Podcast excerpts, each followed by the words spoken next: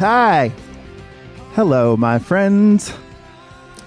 Welcome to Too Much Information with Sean Arnold. This week, I'm Sean Arnold, and I have a guest that I'm looking forward to talking to you very much. Um, I, I actually, since I knew I was going to do this, I, I thought I sat down and literally committed time to thinking about how I was going to introduce him because he's one of the most unique human beings I've ever known. Um, and has done a lot of cool stuff.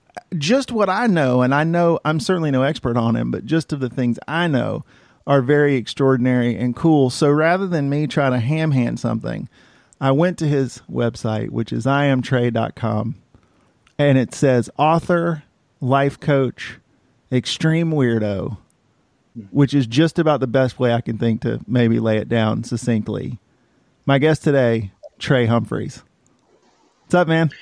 How are you, my friend? How are you? Thanks for having me. I appreciate it. And um, the extreme weirdo pretty much nails it on the on the nose. I mean, it's um one of the things that to just get right into it. Um, th- there are things that I have, I think, learned a little more later in life. And one of them, and I don't know if this is if this is universally, it's not universally true because I know a lot of people, but self awareness is a is a is a pretty extraordinary thing, right? Like when you can look at yourself and and actually have a pretty true and clear sort of like recognition of who you are. And mm-hmm. I think people struggle with that. I think it's something I've gotten better at. But that phrase of you saying, "Yeah, man, I'm a weirdo," like knowing I though you've all even when we were babies, right, running around in Atlanta, you know what I mean, yeah. as young young yeah. people, I feel like you've always sort of had this pretty sort of strong weird gra- total no, weird but grasp on who you are like t- and comfortability and grasp on like this is who i am i'm fine with it like let's you know let's roll. it's it's weird And self-actualization is a scary place right? When we when we start looking at who we are it can be a, a scary place. And then learning how to own who we are is a, even a complete nightmare sometimes. And what I've come to the conclusion for myself, and I don't know about you, is I've always kind of, you know, my past with the mascot stuff and being a DJ and all that stuff, I've always hid behind things, right? So if I had a mask on mm, or if I had mm. the DJ rig in front of me or a bar.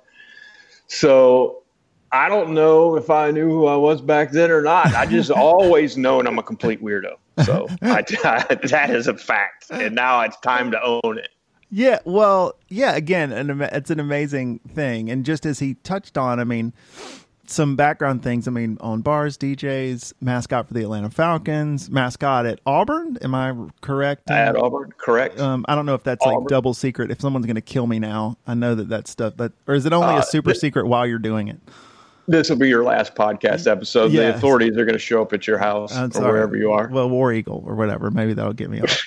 um, so, uh, um, and then of course entrepreneur, right? Which I know people sort of get caught up in the uh, caught up in the silliness and the fun, but there's certainly some method to the madness, right? And there's some rhyme, rhyme and reason in there. Like you have to make a living and do your thing. I, yeah, man. I guess you do. I don't know. I'm still trying to figure that one out. aren't, I, I, I have been an entrepreneur, but I've I tell people I've never been interested in business ever. That's it's just Interesting. It's just boy, it's so boring to me. so I've always tried to combine fun and with making a little money to keep supporting the fun.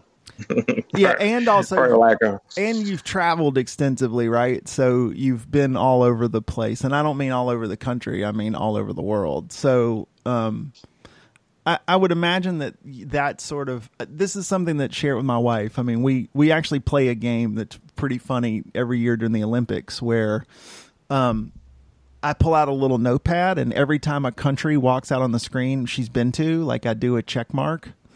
yeah. and um, yeah. I think that it's at last count it was like it was 55 or 58 or some nice. some extraordinary number, right? Um, That's amazing. And I've been to like two. Canada. Uh, yeah, no, uh, uh, London and um, a, well, a couple places in the Caribbean, but like I'd take that back. It's probably three, but um, but I think that also probably has the benefit of like perspective, right? Like that sort of being able to see other like cultures and and even though I haven't been a lot of places, I have tried really hard to be again back to self awareness to recognize kind of uh the world is a big place. I mean, even the country is a big place, right? With lots yeah. of different people, but the world that's a whole other ball game. It's a it's a different world out there, Sean. It's a different world out there. And there's, uh, you know, it's been fun. You know, I've been traveling a lot past three years extensively to some crazy places um, and you know, seeing some things that no one will ever see in their lifetime. Which uh, I don't know if I'm fortunate or lucky or uh, still alive, but uh, it is always cool to see how other people live, just to put things into perspective, right? Just to kind of, you know, if we're all caught up in our bubble we, and we don't know how the rest of the world operates, it, you know, it can get a little daunting, I think, for, for us. Yeah, and so you're actually Trey's actually coming to us live for me, taped for you, um, from Mexico at the moment. Is that correct? That is correct. We are in Tulum, Mexico. We did my a couple of my friends and I decided that since it's extremely hot in Atlanta and extremely hot in Mexico, we choose Mexico. Same, same for the month. Same for the month, and mm-hmm. so we actually kind of decided to get out of town because of the virus. Everything shut down. Everybody's staying at home. So we negotiated a, great deal on an Airbnb, a big house down here in Tulum, and decided to come down here and, and work on some creative projects and kind of kind of get out of Atlanta for a minute. So, just for the sake of, because as you might know, a lot of people that listen to this are probably people that we know because, you know, I, only about nine people listen to this, and they're my friends. Um, but, I guarantee you, we'll bump it to ten. Yeah, there you go. We want to. I've got a following of one. There, perfect. Um, so I I increased my viewership by uh, twelve uh, percent today. Um, when this comes, you're out. a math whiz. That's right. Um, it's probably eleven and change, but you know who's counting. Um, I want for the benefit of a lot of those that crew, I want to sort of for me go back and this is a question believe it or not I've always wanted to ask you and I don't think it ever really presented itself. And this is probably a question that's a little bit akin to when musicians come on to radio shows and the lazy ass interviewer says, "Tell me who your influences are." It's it's probably that. It's a question. In other words, it's a question you've answered probably eighty six thousand times. But John, I've never been on on a podcast. This is my first time on you a podcast. Have your this own, is the first time anybody's ever talked to me. You have so. your own podcast. I don't well, even want to. Never mind. Yeah. I take that back. Sorry. Um, so for those of Trey was one of the progenitors. I think I used that word correctly. Not it's not correct actually, but I think it's a good uh, askance way to use it. Um, of the Furbus. So, mm-hmm. for those of you that are our age and were involved in the Atlanta social scene at all, this is you. The Furbus is a ubiquitous entity, right? It's something that was everywhere somehow magically. You had seven thousand buses; they were all over the place all the time. But I'm just really curious as to how, like, because I feel like was that sort of your first like I'm trying to remember. I don't know the timelines, but I feel like that was like one of your first sort of things like that just sort of you guys put together like i guess i know you said business but it was fun but that yeah. was pretty early on right in your in your sort of career of in, in my career do you have a career no, I, I, don't think i've ever had a career and it's I, kind of bothered me I, mean i kind of do yeah i sort of went i started the creative route early and then the bar and had and then you know bought roberts and sort of did that whole thing and then got You're out of that. Man. And then You're I, career and, man. and then I went the full like yeah, because I work in IT, you know, so like I've been doing that for twelve years now. So I sort of just sold all the way out. But um but I still do stuff like this to not let my soul completely die. You understand what I'm saying? Perfect. Like Perfect. so but you know what i'm saying like you it was a, i guess a business you know i know you were doing other stuff and you've worked i'm not saying that but i mean you, you've had these creative pursuits and i feel like that one was pretty early right in the game the whole the fur bus thing Yeah, it was, you know, everything I tell everybody, everything I've ever done's happened by accident, which is fine. Um, and I've had a very unorthodox, quote unquote, career path. I graduated from Auburn, where I was a mascot, as you mentioned before, um, with a zoology degree. And let me tell you where a zoology degree will get you. It'll get you nowhere. So I interned at the Atlanta Zoo and I worked with the gorillas and the orangutans, which was kind of cool because they those animals were smarter than I was. So it was a, it was fun to play games with them in the holding areas in the back. so But what so what you're saying af- is after- what you're saying is with our friend group you had experience you were hanging out with gorillas and orangutans so when you Yes. started hanging out with all of us you're totally comfortable That's right. That's where I got my experience handling human beings' personalities. Is, is at the zoo. Um, but yeah, and I, I decided then that everybody around me had been working there for 25 years and were making eight dollars an hour, and I was like, oh man, and it's a very monotonous job, truthfully, being a zookeeper.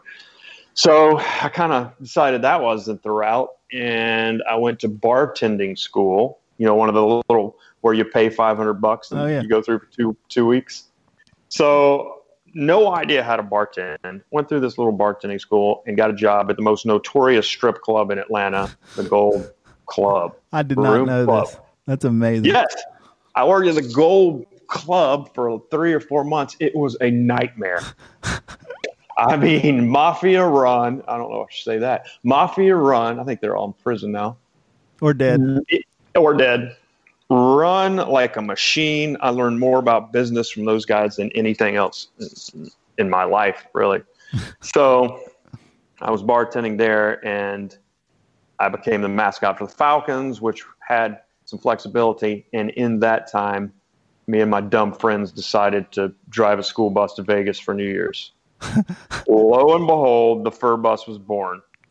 wait what was the gas number like for a school bus drive to vegas what do you get like three miles a gallon in one of those things is there was four of us we drove to vegas we made the inside of the bus was completely made out of fur obviously because the year prior we bought an old limo and furred the inside painted it pink cut the top off with a saw we rented it at home Depot. i remember that but it it died and then so we bought a little bus and that bus was not good on gas at all but the worst part of the whole trip was you're driving to Vegas in a bus. The damn thing doesn't go 40 miles an hour because it's a little school bus.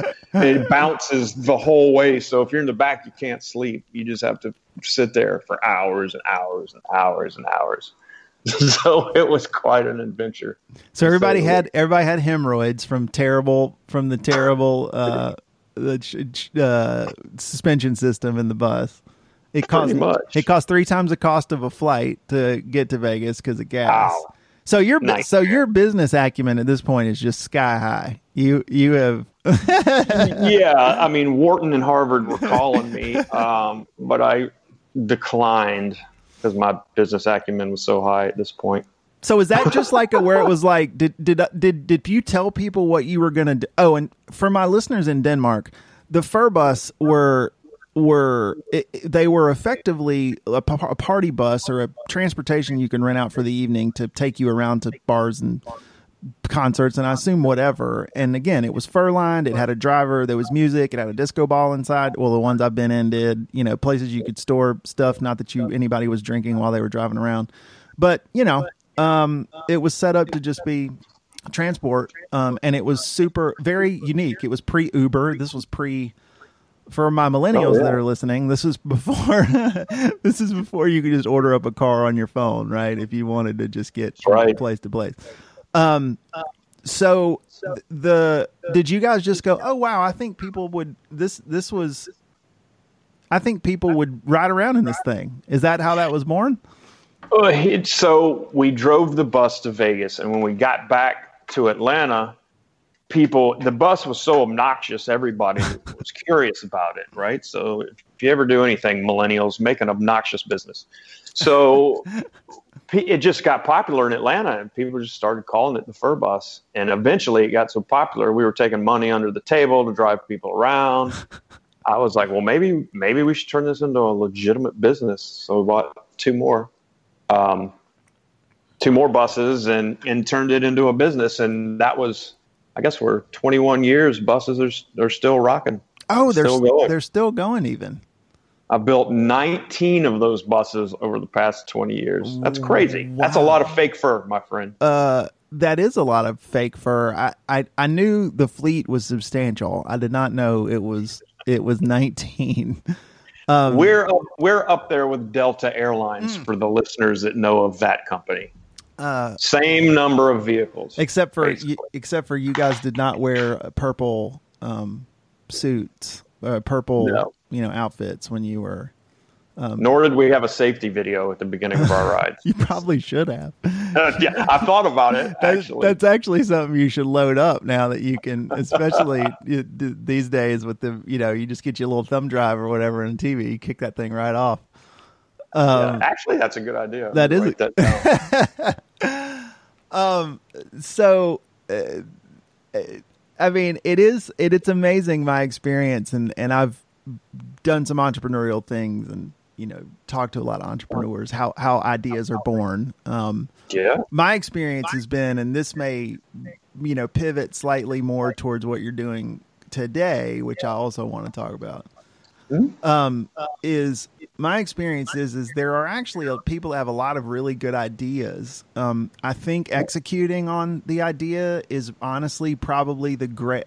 I think that's in more short supply perhaps than ideas themselves. Right? The oh, hundred percent. Someone 100%. Someone to say, okay, I daydream this thing, but now what do I got to do to go out and make it actually occur? Right? Manifest it into something that's that's yeah. It's like, what do you think? I agree with you 100. percent What do you think prevents most people from going from idea to actually trying it?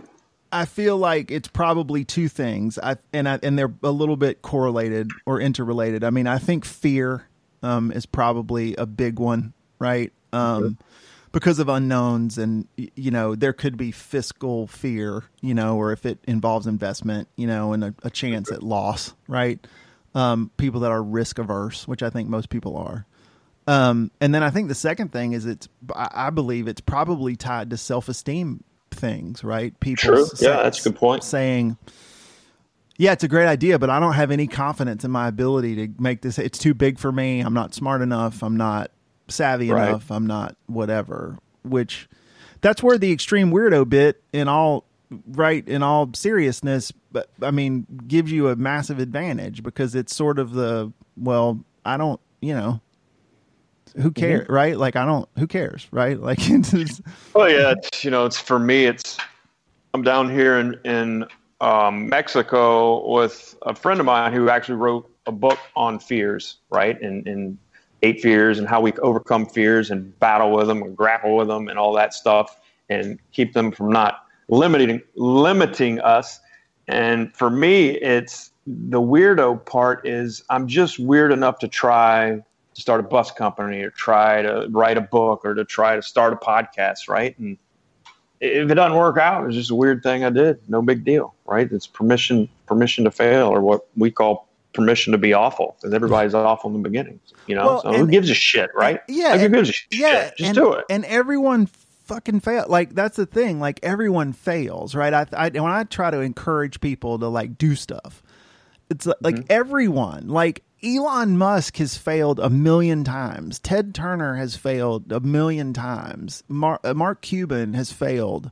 Right? Like mm-hmm. it, it's a mm-hmm. necessary component of success. Right? It's like trying to make cake without flour right? You can't yeah. you can't do it, right? No one just goes hits home run after home run and Mm-hmm. You know, it and and and and the idea that you have to be perfect, I think, is also a bit paralyzing, right? You've got to sort of shed, I think, that mentality, right? It's not oh, yeah. perfection kills us all. It's not right? gonna. It's just- it's not gonna happen. It's not gonna happen, right? It's unachievable, as they say, and and you, you and the whole thing about you have to set achievable goals. If perfection's your goal, you're you're absolutely gonna not get there, right? You're just you're not gonna get there.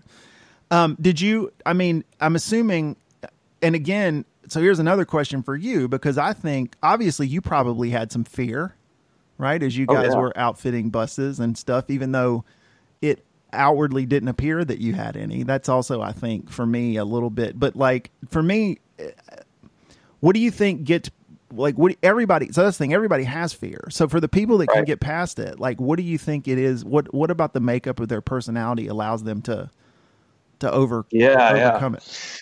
That's just a fascinating to, to me. And we were talking about this around the, the table last night. And for me, the people, well, it, everybody has fear. We all have fear, right? It's it's a protection. It's healthy. It's it keeps us alive. All of the things, but I, I grapple with: is there a difference between fear and being afraid, right? And and so the people that, to your point earlier, you're talking about fear of failure, fear of not being perfect, and all these things. It's the people that don't aren't emotionally tied to rejection or aren't emotionally tied to all right that didn't work. I'm a piece of shit as opposed to that didn't work. Hmm i wonder why. Maybe if i try it this way. They- they're just not it doesn't lock them down. And i'm not saying that's the way i've always been. I've always been a pansy for the most part. But uh you know just listen if you get knocked down enough you get stabs on your knees it doesn't hurt anymore it's Uh, like yeah, yeah. get up who gives a shit right Or So- my experience is maybe I can amend that a little. Um, and and this is also sort of something that's directly correlated to, which you may or might not know this, and my listeners do. But in 2018, I was in the hospital for four months. Um, yeah and just about just about checked out. Um, uh, real quickly, I had a I had gall. I got diagnosed with gallstones, and I um scheduled my surgery to go in and have my gallbladder removed, which is you know super common, right? Like thirty percent of the country or something has had that surgery. Um, and a gallstone actually got into my bile duct and my pancreatic duct and lodged itself there and um, it caused a backup of like bile into my liver, pancreatic fluid into my pancreas. Um, in about one in ten cases, so nobody can ever say I'm not lucky. Um, your pancreas, instead of just inflaming and sort of freaking out, which is dangerous all by itself, it actually started to necrotize um, or die, and the dead tissue starts to fall off as it dies, and then that creates a blood infection and sepsis. So um, I was septic. I was in a coma for a minute. I, you know, at one point, about 10 days in, um, that my doctor told my best friend that it was about a 50 50 shot on whether or not I ever woke up. And uh. I had about, I was blacked out or have no memory of about a seven week, that first stretch. Like I remember getting off the ambulance at the hospital where they took me, and then I woke up at Emory, which was not the hospital I went to originally, and uh, about seven weeks later, and then was in the hospital for another two two and a half months, and then was in recovery at home for um, I guess maybe another four or five months. I was 240 pounds the day I got sick, and I was 158 pounds when I got out of the hospital.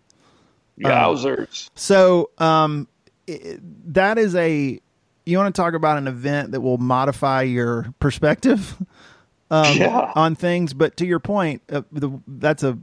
And people that listen to this have heard that story before, but um, for me, when you're you're thinking about pain, um, about scabbing your knees, I mean, I think that it actually doesn't hurt any less. I just think you learn how to tolerate it, right? It's like you learn you learn how to cope. Like uh, I don't know the intensity of the pain, but uh, when a while when pain is your default state and you know that it's not going to resolve itself without time and the process of healing and or whatever that process is, your mind which is the most powerful instrument on the earth is people's brain, right? Right. um, it just starts to it like, and I use the term force of will a lot, which is what I talk about with people that want to create or to do something they're scared of. Is like it's like forcing yourself to take a step, right? It's you can do it, right? Like you you you can tell your mind to put this foot a foot and a half in front of this other foot, right? Like just I'm talking about the physical act of walking. It's just sure. an electrical signal where your brain says put that foot there. And you just extrapolate that out. That's like if you're standing on the edge of a zip line and you're afraid of heights. It's just you just step off the platform. Right now, I don't want to simplify it so much because I understand that conquering fears is hard, but I do think if you if you if you tell if you give your brain commands, right, and and mm-hmm. It will eventually build itself and reprogram itself to allow you to do those things, right? I I just I I don't and I'm not a bio I'm not a, a biochemist or a neurologist or any of that, but I, I my experience tells me that you can rewire um some of these things that you know pretty much anything in your brain other than basic biological function you know you can't make yourself have a 45 inch vertical leap or you know be able to be, breathe underwater right but if we're talking about like just you know your approach and your mental approach and your ability i mean i just think all that stuff can be all that code can be rewritten to put it into a nerdy tech term for sure it can be what was through your whole process what was your hardest day if you can remember. There were a lot. Um, I I think um, you know the the reality is is when I came out of it all, it wasn't hard because I was kind of confused and right. You're just trying to process what was going on. I mean, the one thing that I think was the most shocking to me was so I couldn't really walk either, and um, you know, the, the towards the the end of my hospital stay, the physical therapy people started coming to try to get me to. And I had a walker, you know, and that, and it was just be like, hey, walk from the bed to the door of the room. Then it was right. like walk from the bed to the door of the room to the chair that's across the hall, you know, that sort of thing.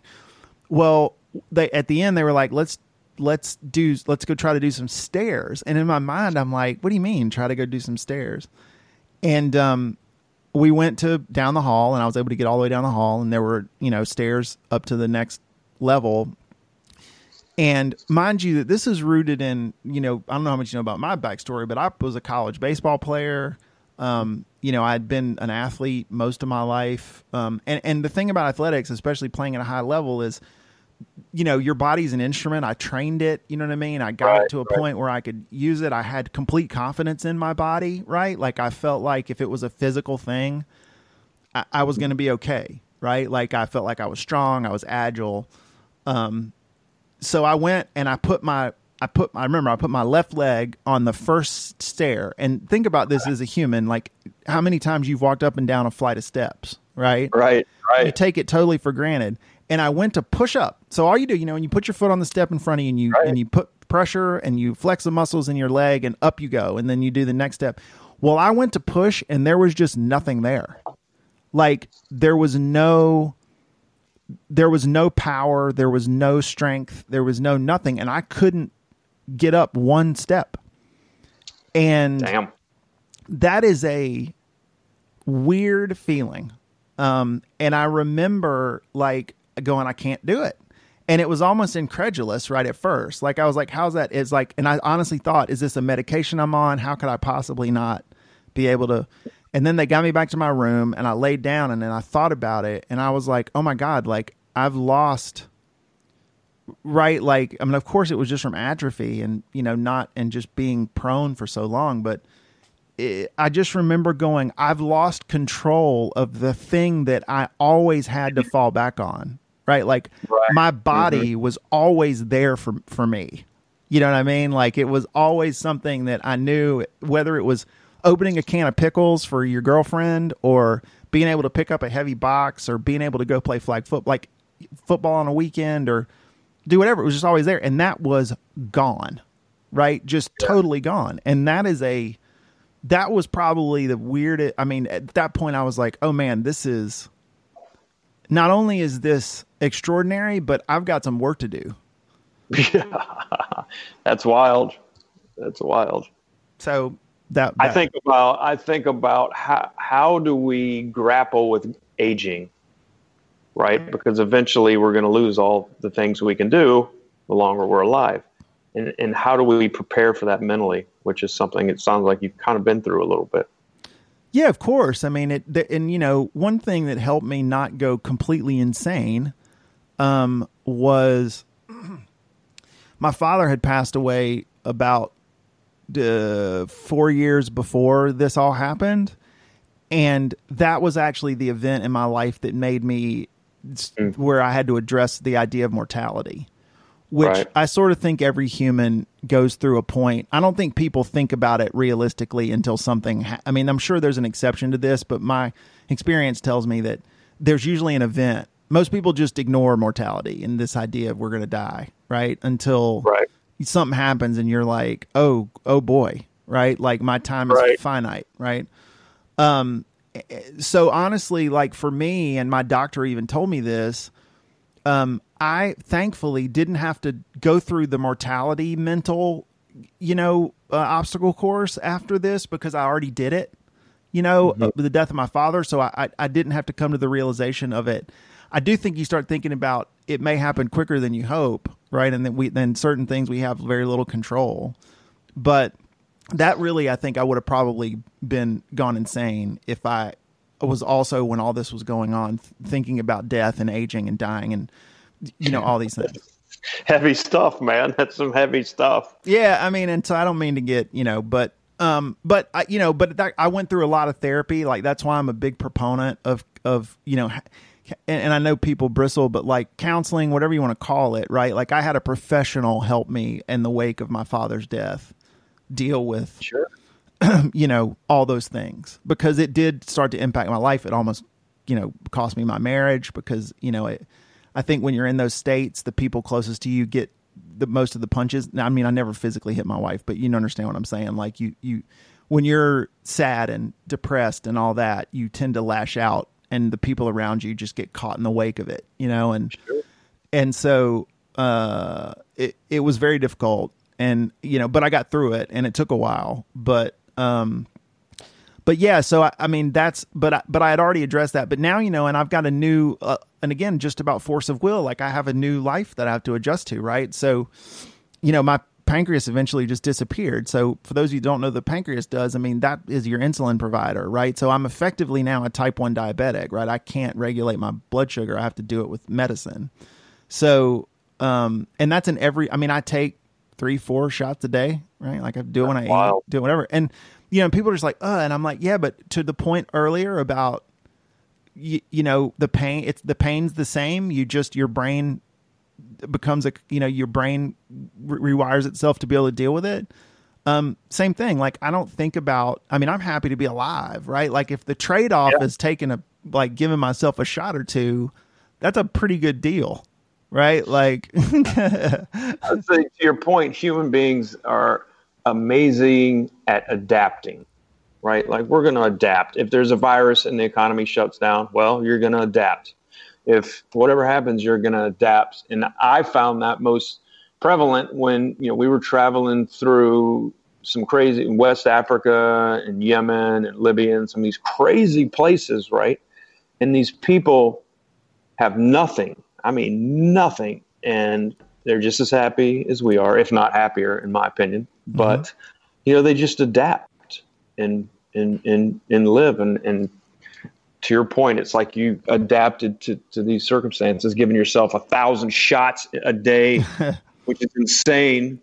Um, but you know, if it needs to be done, you do it right, and then it you just adapt to it. Yeah, well, if you want to succeed, I mean, and you know, and that's the thing. Like whether it's not physical pain or emotional pain, like I think that most, you know, the way I describe it is to most people is is most things. If you want something, there's a briar patch in between you and that thing. So you're yeah. going to pick up some thorns right on the way. You just mm-hmm. got to prepare yourself. Right, it is not going to be smooth. I mean, it well, never is. Buddha's life is suffering. yeah, pretty, pretty much, man. It's not easy.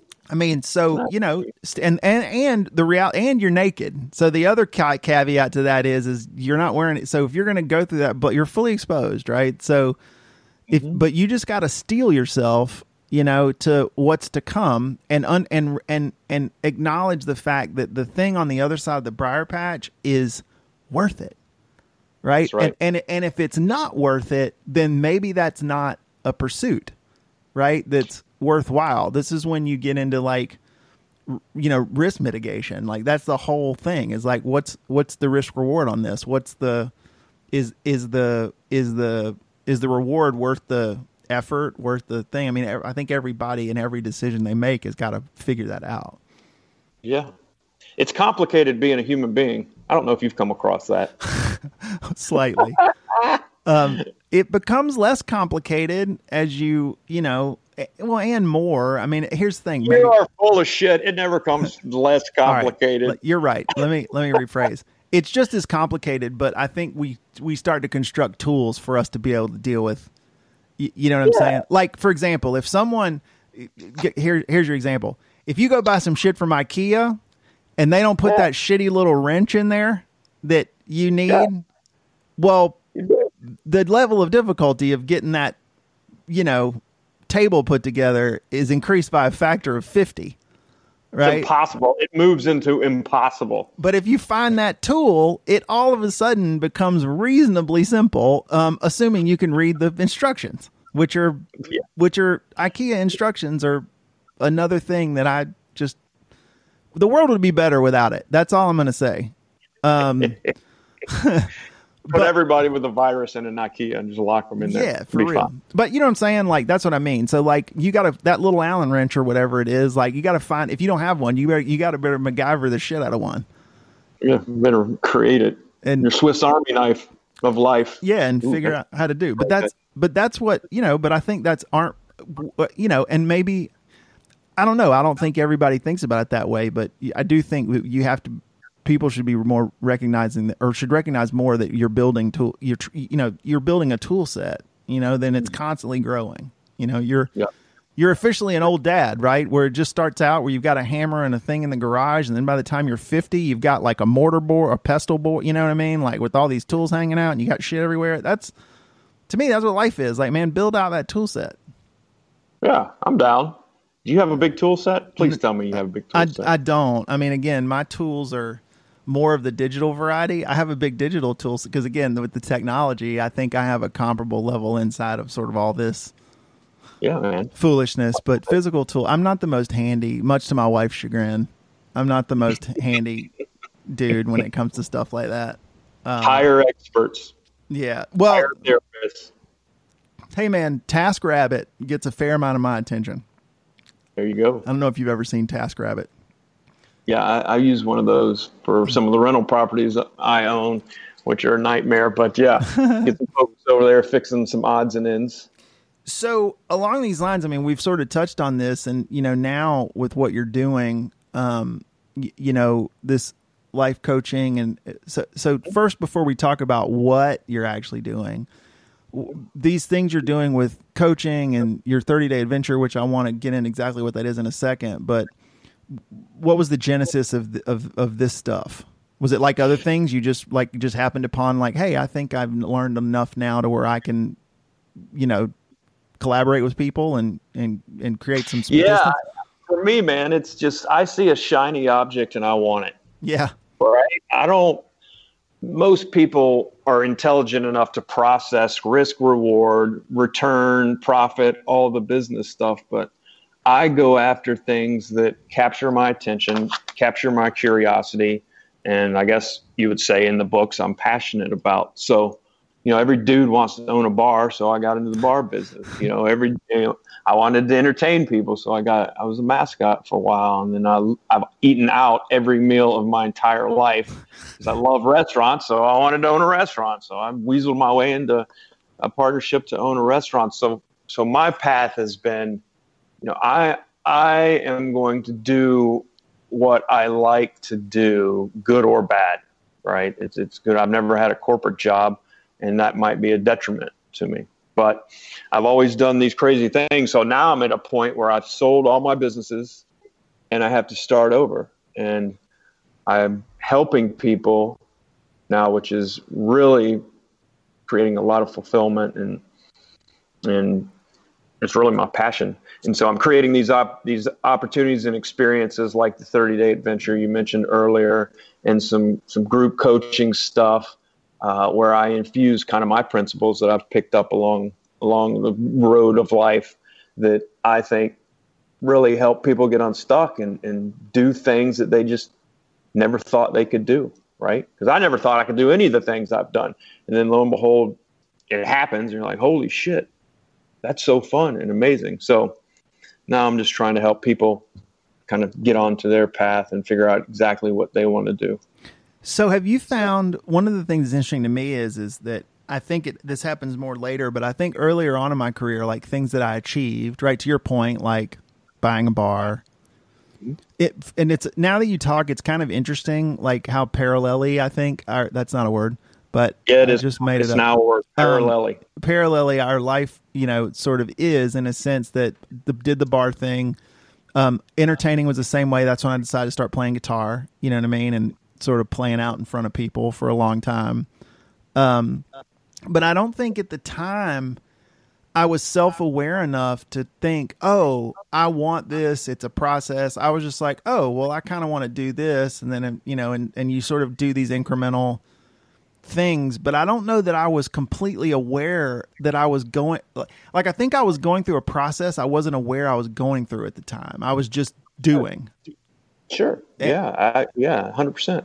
And and now though it's more right as I do like the pot. I'm more intentional. I think maybe that's the word about well, it's like I'm when people now. stumble upon something they like, they just like it, sure. right? Like you, you, you, like music, and so you stumbled upon music, and you're like, whoa, this is kind of cool. And then you start thinking about it a little bit more, and then you think about it a lot, and, and that's just kind of the path to purpose and passion is is trying a million things, and one of them is just going to light you up for some reason. We don't know why, but it is. It's going to be you're in alignment with it. So uh, to your point, I agree. In the, my 30 day program that I started during the quarantine, because everybody was locked up and about to lose their mind, and a lot of people were coming to me and saying, you know, I'm stuck. I don't know what to do, and the, this and that. So I created 30 days of 30 different things. If I can get you to do 30 different things, something in there is going to light you up and you're going to keep doing that for a long time. So, so, so very specifically, because I want people to understand, and I will include the links to this and to Trey's information in the description of the podcast, so you guys can all find it.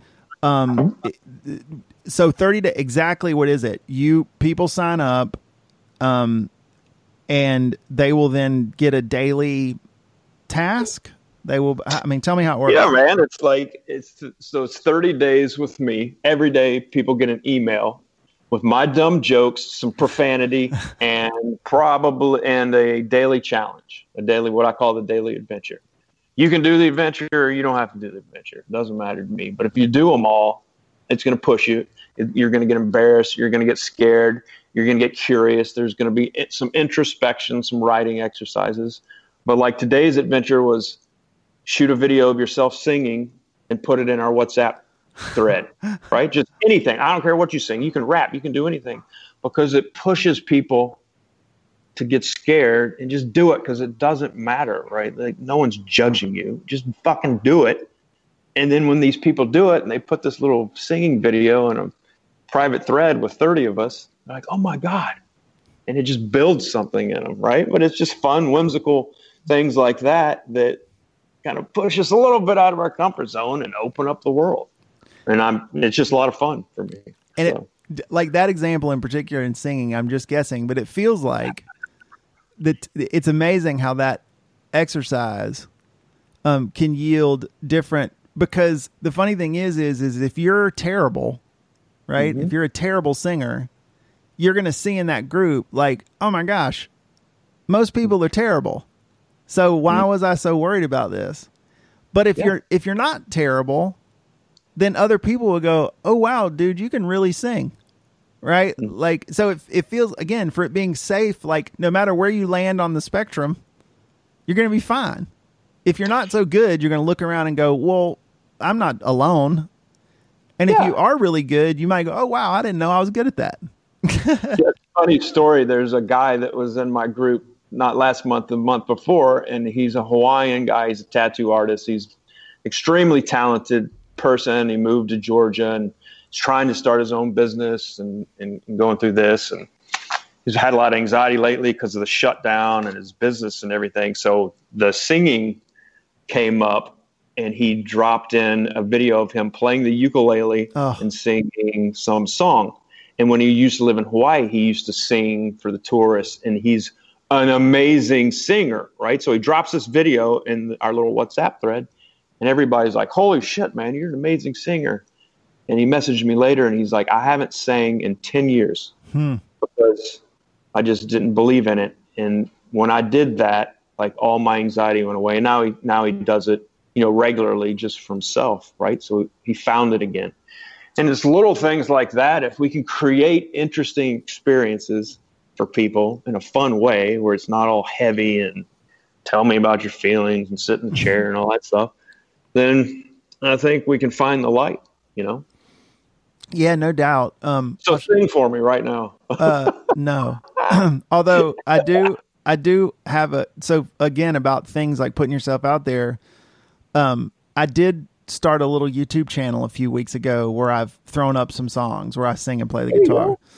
And um and uh it started as believe it or not the first one was Bill and this happens a lot but Bill Withers passed away a, a while ago if you recall. Mm-hmm. And oh, yeah. I'm a huge Bill Withers fan, and you know that's believe it or not, like because I love music, that always feels like that's a lot more fatalistic of it. Like when somebody I like passes in a musician, and I go, "Oh my gosh, they'll never like that's it. We have their body of work. It's over, right? There's yeah. nothing new.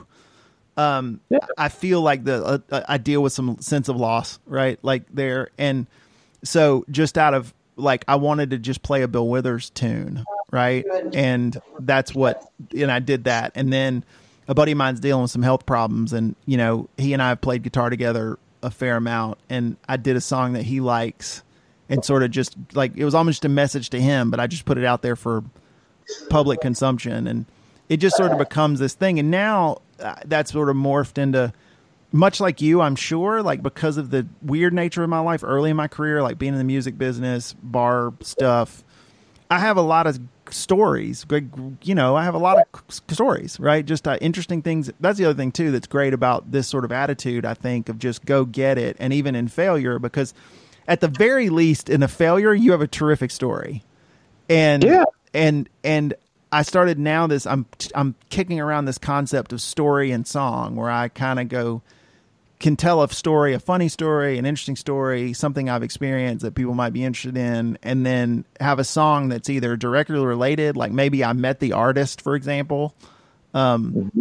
or there's a life thing that makes me think about or a song that relates, and then attach that and make that just like a little you know, just a little, again, little five minute piece of content, six minute piece of content, um, that's out there for for other people to see, but also for me to have. You know, the honestly, the big driver for this podcast for me, um, and I'll tell you one more quick story that might be relevant for what you do and and come around. But the way the podcast was born, um, are you familiar with Kevin Smith, the director that did like Dogma and Clerks and Chasing Amy and yeah, yeah, no, yeah. Go ahead. So I went to see him do a one man show, and and I expected him to be funny. I knew he's not a comedian, but I figured he'd just tell stories because of all the stuff he's seen in the movie business. And he did, but he did this really interesting thing in his one where he sticks mics in the crowd and he talks for like ten minutes when he starts, but then he just lets people ask questions and he just riffs for a couple hours. And oh, wow. um, and so he's a guy that basically is like, hey man, me and my buddies went and shot a movie for like ten grand, you know, uh, Clerks, um, because we just wanted to make a movie. You know, there were no dreams of anything, and I have, and now look at me, I have a career because we just were fucking off. You know what I mean? Like, you know, doing this thing. Um, but the, but the big takeaway, I, I wasn't expecting that thing, seeing him to be a motivational, you know, type thing. right. But I right. came away from it where he basically said, he goes, listen, he goes, here's the deal. He goes, if you feel the urge to, because obviously people that go to a Kevin Smith show are generally creatives, right? Because they think of him as a filmmaker, as a, and he goes, look, if you want to make a movie, if you want to write, if you want to write articles, if you want to write a book, if you want to write a play, if you want to make music, if you want a podcast, if you want to do whatever, you have to do you if it leads to something else, that's awesome and you you can but if it doesn't light you up, if it's not something like if you're not creating because you have to, mm-hmm. then you know, the creators create. If you go into it going, I want to write a movie so I can make a million dollars, it will suck. Right? Like that cannot be your primary right. motivator. It's got to mean something to you. Um, and then if it does mean something to you, it doesn't matter if no one reads it, if no one listens to it. The process has got to be the joy. Like the joy's got to be doing it oh, yeah. and then having it, right? So for me, the podcast is one of the things I said, just sort of looking at society today with technology and looking at like, this was exactly my thought. If aliens landed on the earth a thousand years from now and we're all dead, right? We're long gone. The earth, humans have killed themselves. Um, and they find an old hard drive, right? And they manage to get access to like somebody's Instagram or Facebook page. They're just going to see pictures of people like their food, their face in front of a monument. You, you know what I mean? Like duck face, like yeah, a, a, a, the best of the best. A, a meme with factually inaccurate information, like you know, just all the stuff that we you know put out there, and they're gonna go, these vapid assholes, like what in the world, right? Were they going like? And we can, and I understand that's very easy to capture, right? You've got a phone, it's you know, pink, you know, snap, snap, easy. But for me, I feel like what we're doing right now is to me what excites me about life. I like talking to people about all manner of things, right? And I feel like that our interactions with other people is what helps construct our social and personal DNA. And we don't codify that at all, right? Like we don't we don't capture these things. We we take pictures of ourselves and our dogs and babies and shit all day long. But we never record conversations and what is more uplifting, enlightening, um, educational than just two people rapping, right? And yeah. and I'm like, I want that. And even if nobody listens to this, and like I said, at least eight people will listen to this. Um, worldwide, um, all over the place, um, from Smyrna, Georgia to College Park. Um, um, I have it, and I can come back to it, and I will listen to this and go, I really enjoyed that. I learned something today, right? I learned several things today about myself, about Trey, about the world, and that that how much that has so much value. Yeah, and it's fun and it lights you up. I mean, I can tell it lights you up, right? We do we do art and we do we're creative because we have to create. Human beings, everybody creates. We have to, and so that's where that's where the juice is, right?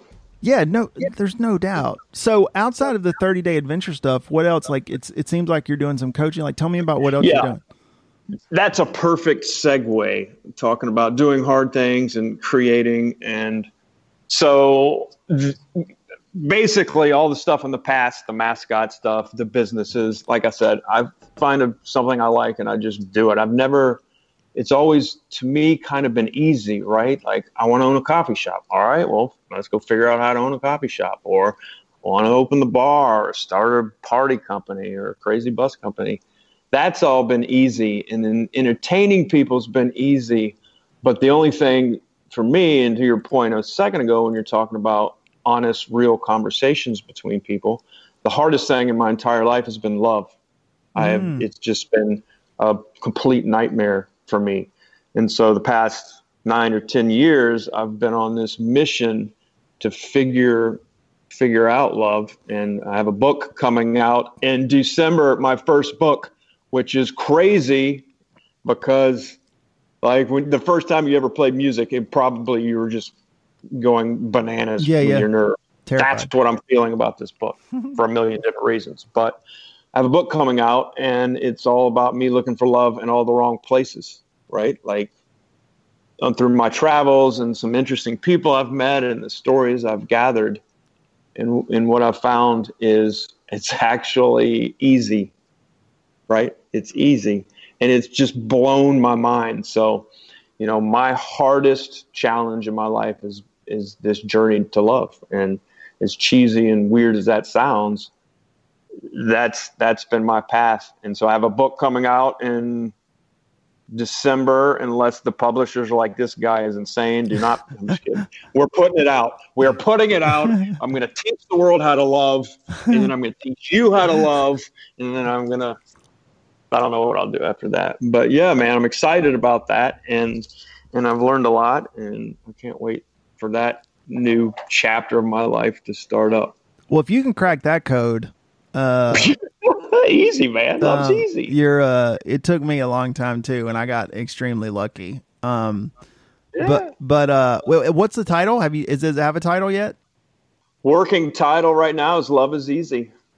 Nice. looking for love in all the wrong places. And the whole the, the theme of the book was through my travels through West Africa, and I mean I've interviewed a homeless girl in Nashville who has a story that will completely destroy your heart. To you know, I sat in the room with a 103 year old man and asked him what the secrets were.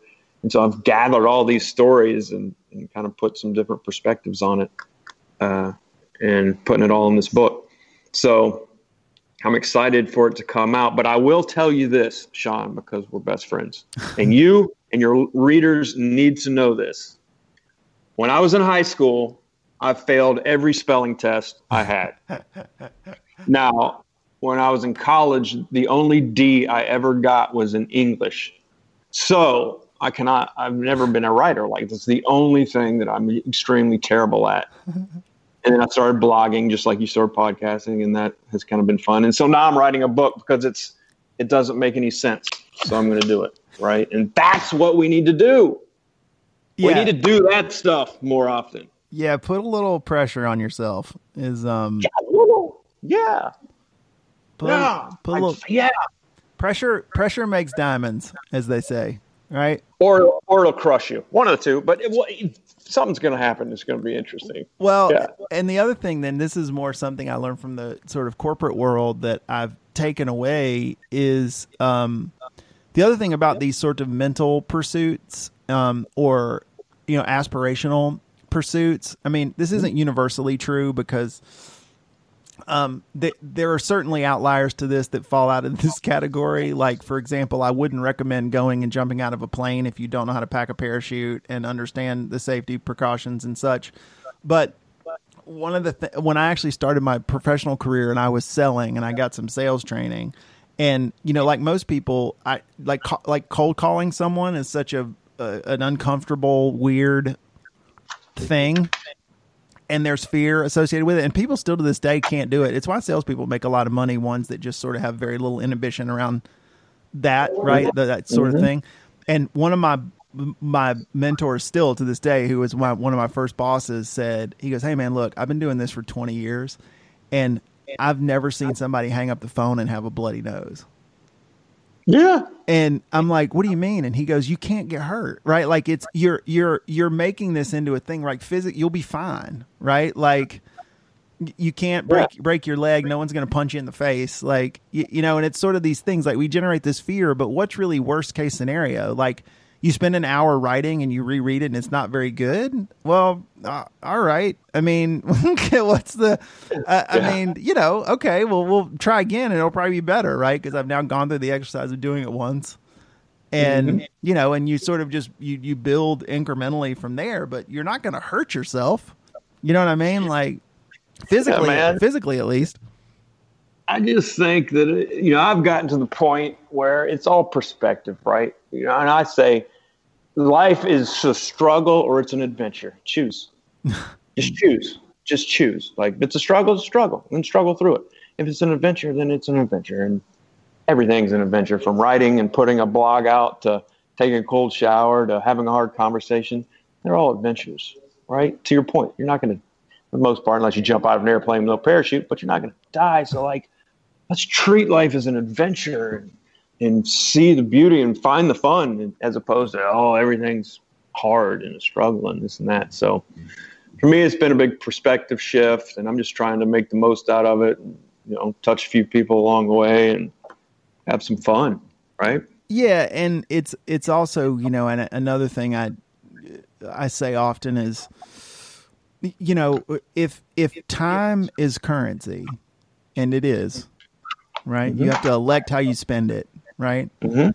um one it, it's the great equalizer like Yep. i my bank account is just as big as bill gates in when it comes to time now Yep. w- it's not equal in a sense that you know we could die, which we've talked about, or you know, you certainly have things you have to do, right? Whether it's sustain yourself, Sure. support your family, but um, taking away the unknowns because most of us don't have control over that part of it. Like we and we don't know, it's an unknown. But you, you've got I, the next ten seconds. I've got ten seconds from now until the next ten seconds, and so does Bill Gates, and so does you, and so does Warren Buffett, and so does Dave Grohl, and so does everybody else. And we all got to mm-hmm. make decisions about how we're going to spend that currency.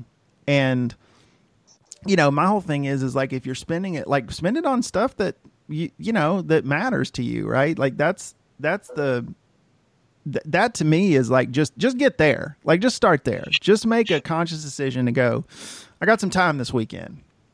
What yeah, am I? What my, am I? What my am I goal is more of what I like and less of what I don't like. That's right. Right. That's it. That's just the fucking goal. More of what you like and less of what you don't like. I mean, you're always gonna be stuff you don't like. You like.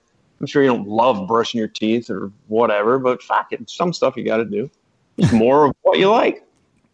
You know, I think as we get older, we kind of figure that out.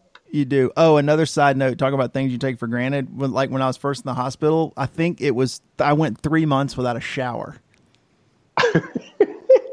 Have you started back I, I, I'm back up to about once every two weeks at this point, but I think that's more quarantine related than anything. I, my wife's making me sleep somewhere else in the house. I don't know if that's why, but all the positives. All yeah. the positives. no. But that was a talk about extraordinary, like something you never imagine. And again, that's probably relates to the world, right? And you think about sort of as Americans, like how we're different or whatever. And honestly, like I'm a fairly liberal cat, right? And I the I think about these things, and you know my more conservative friends like to make fun of me about it, but um, you know, like I, I, my wife who's well traveled, obviously having been a reporter at CNN now for thirty years or whatever it is, um, like we wash our butts with water that people in places in this world would.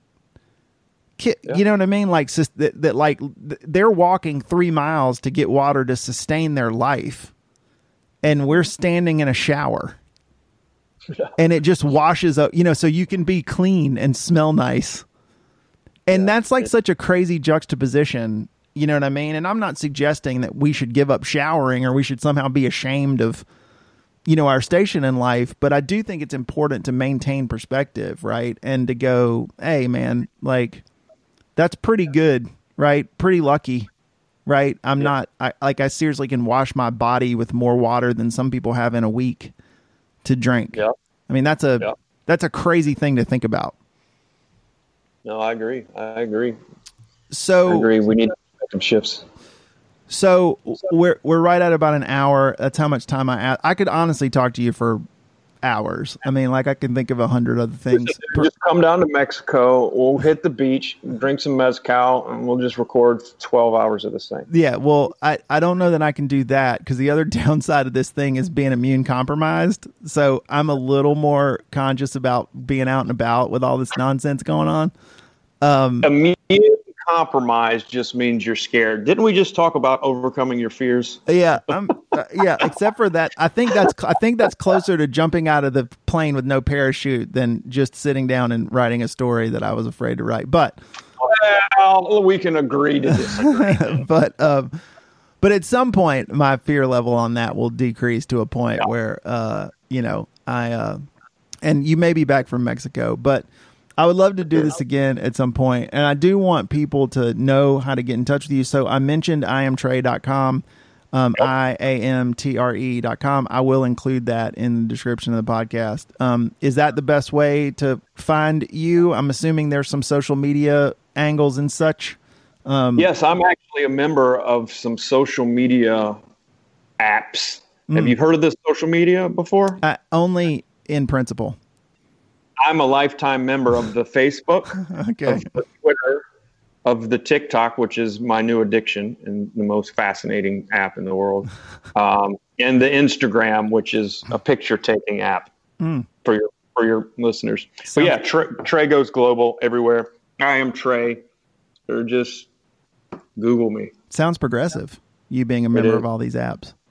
That's right. Um, and uh, this is cool stuff. Um, I, uh, let's talk again at some point. Let's do it, man. I, I, we'll do part two sometime and get down into the nitty gritty. Who, if you had to bet a hundred thousand dollars right now, who do you think is going to win the presidency?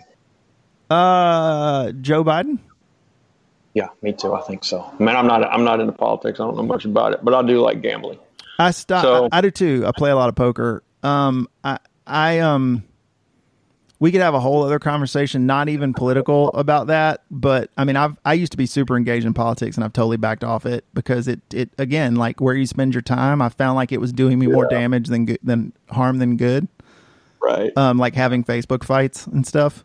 Yeah. Um, but uh, yeah, I mean, I don't know though, man. I mean, the world's weird, and uh, and I'm a weirdo. What a perfect segue. Yeah, and also if it were up to me, I would. Here's what I'll say to that: who I think is going to win. My overarching thought of then is, I wish we had better choices. Can well, Kanye's going to win. So well, uh, it, if if he does, it better be free Yeezys for everybody. if he runs on that plat, if he runs on that platform, then um, uh, we'll be all good. Well, look, everybody, thanks for sticking around with us as always. Um, uh, feel free to comment if you have questions. You can obviously send those over as usual. Um, Trey goes global on your social medias. My Twitter is at Sean ATL.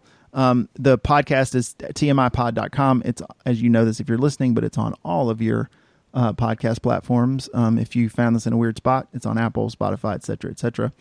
Um, so uh, come see me stick around for one second, Trey, but I do appreciate you coming around and best of luck. And you've always been a um, inspirational to me from afar, just from your, just from your, just willingness to go get it. So hang on to that. It's a, it's a, it's a cool Thank you, thing. Sir.